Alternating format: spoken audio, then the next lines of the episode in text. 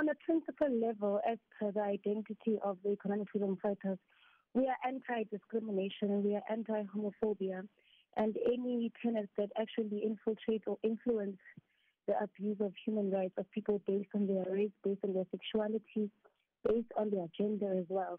And with this particular ticket, we are calling for the president, President Museveni, to not sign the bill into implementation because we are of the opinion now that the parliament actually adopted the bill on the 21st of March. So there's many other things that we are calling for in regards to the parliament. For example, we're also calling for the, the Ugandan parliament to embark on an educational tour. You know, that will see the elected leaders educated on matters pertaining to gender and sexuality with a historical context that will highlight the colonial tenets of how homophobia and misogyny are actually rooted in racism and capitalism. For example, there's an activist that I already know of who also joining us at our march uh, who is unable to renew her visa or their visa because they became a criminal overnight. So even if the president hasn't yet signed the bill into implementation, their lives are already at a, at a vulnerable state because now the society and the homophobic attacks are starting to happen, are starting to take. Now, the EFF has over the years called on Africa to achieve continental sovereignty.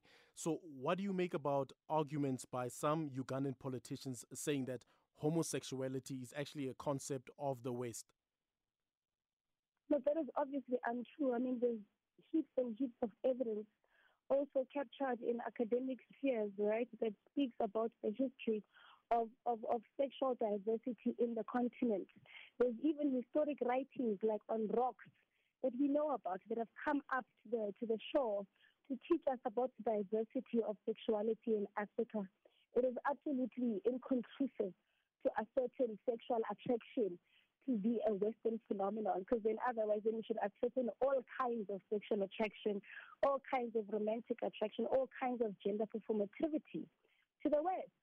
In fact, then we should ascertain masculinity as we know it, ascertain femininity as we know it, to the West as well, and then reject those up, upon those tenets as well. But further and above all of that, even if people were taking up mannerisms from, from the West in their interpersonal lives, it has no bearing on how our lives should run on the excess of human rights. Dignity should not be something that we debate.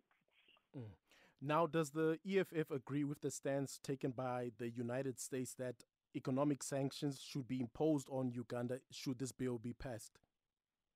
So America must firstly focus on their things. We are in Africa, we're Africans, and we are dealing with our issues the way we know best. We've got the AU that should make such declarations, and the, and Uganda is also a member of, and South Africa is also a member of. It's also a concerning thing.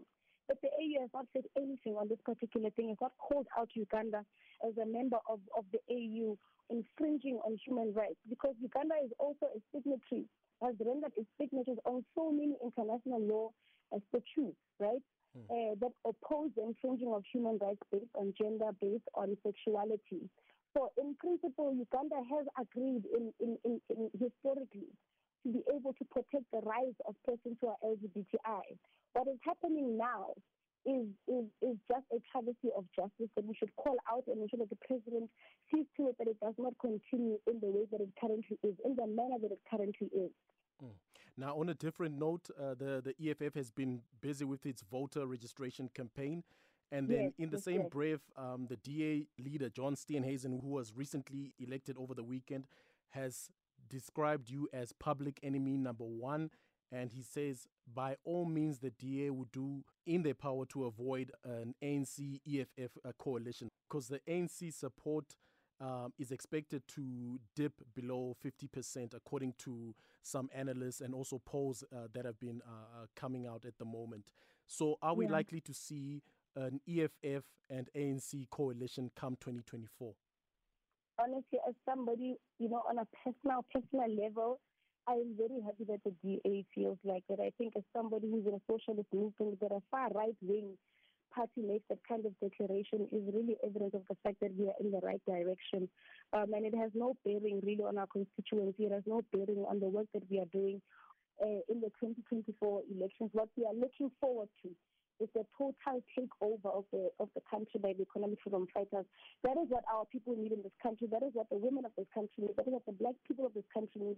That is what the youth of this country needs. They need an EFF government, and that is what we are committed to doing. We're not committed to anything else other than taking over the government of the country.